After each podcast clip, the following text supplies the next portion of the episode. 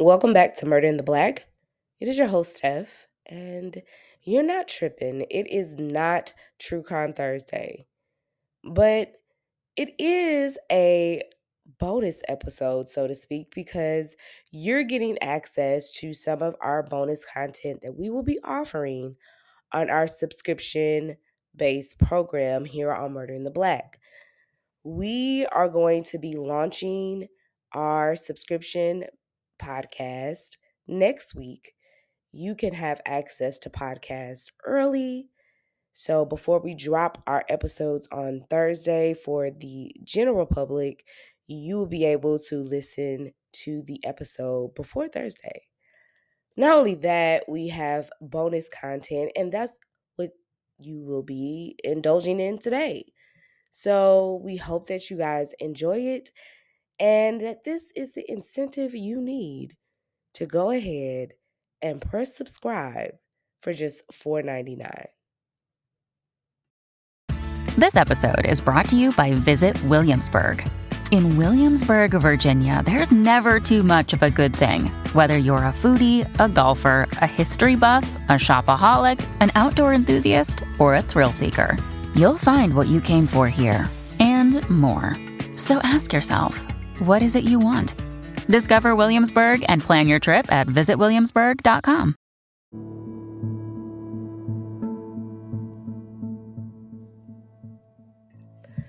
I didn't think it was possible for my heart to seep into my intestinal wall, slowly making its way to the crevices of my stomach.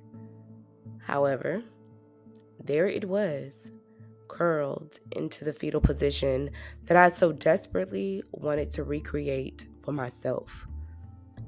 If only I could go back in time and choose the safety of my mother's womb. Like a child, I stared at the familiar scenery as if I was experiencing this house for the very first time.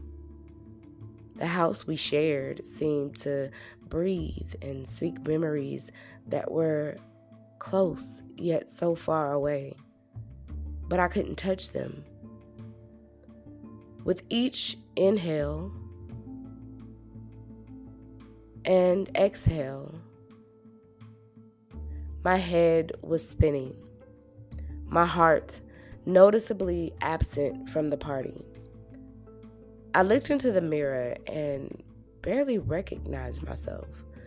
My hair disheveled, my eyes, which were once light brown, were now the color of coal, and the whiteness of my cornea that shined so brightly as my kids, our kids, waved goodbye from the entrance of school was now the color of the red roses decorated in the vase.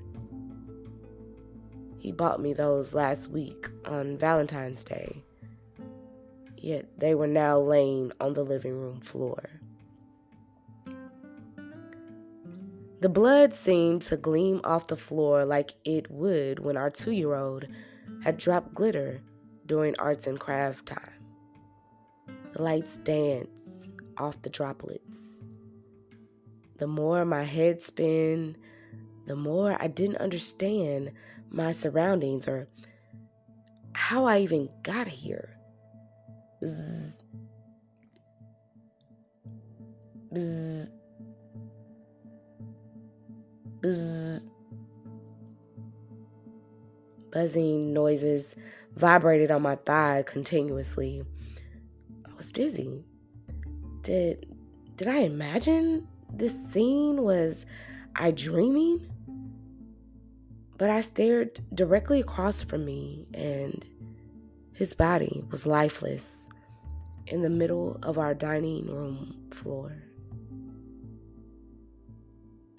Who was going to clean this mess up? I forced my feet to move, but they felt like concrete boots as I dragged myself over to the staircase. Bzz.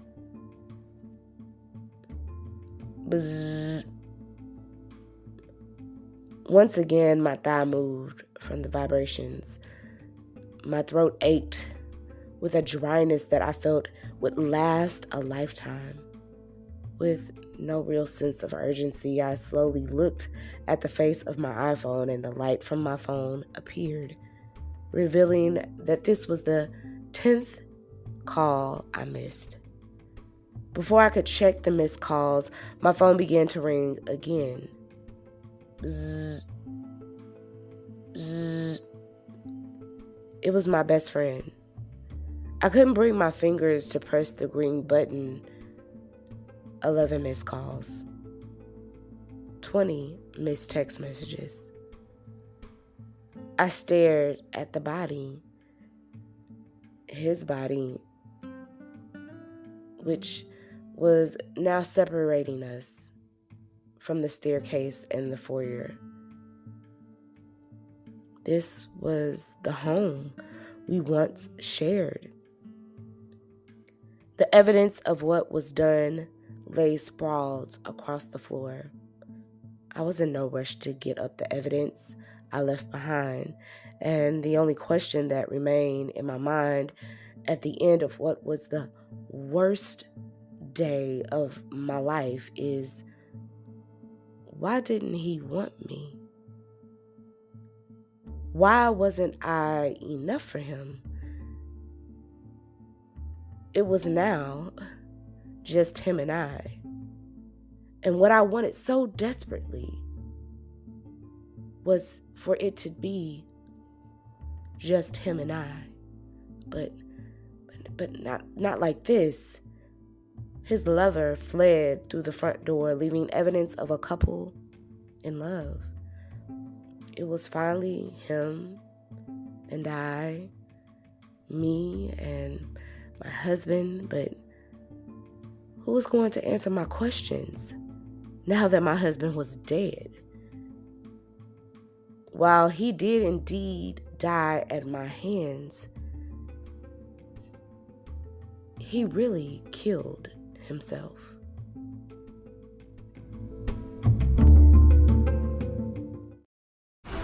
This episode is brought to you by FX's The Veil, starring Elisabeth Moss. FX's The Veil is an international spy thriller that follows two women as they play a deadly game of truth and lies on the road from Istanbul to Paris and London. One woman has a secret, and the other has a mission to reveal it before thousands of lives are lost. FX's The Veil, now streaming, only on Hulu.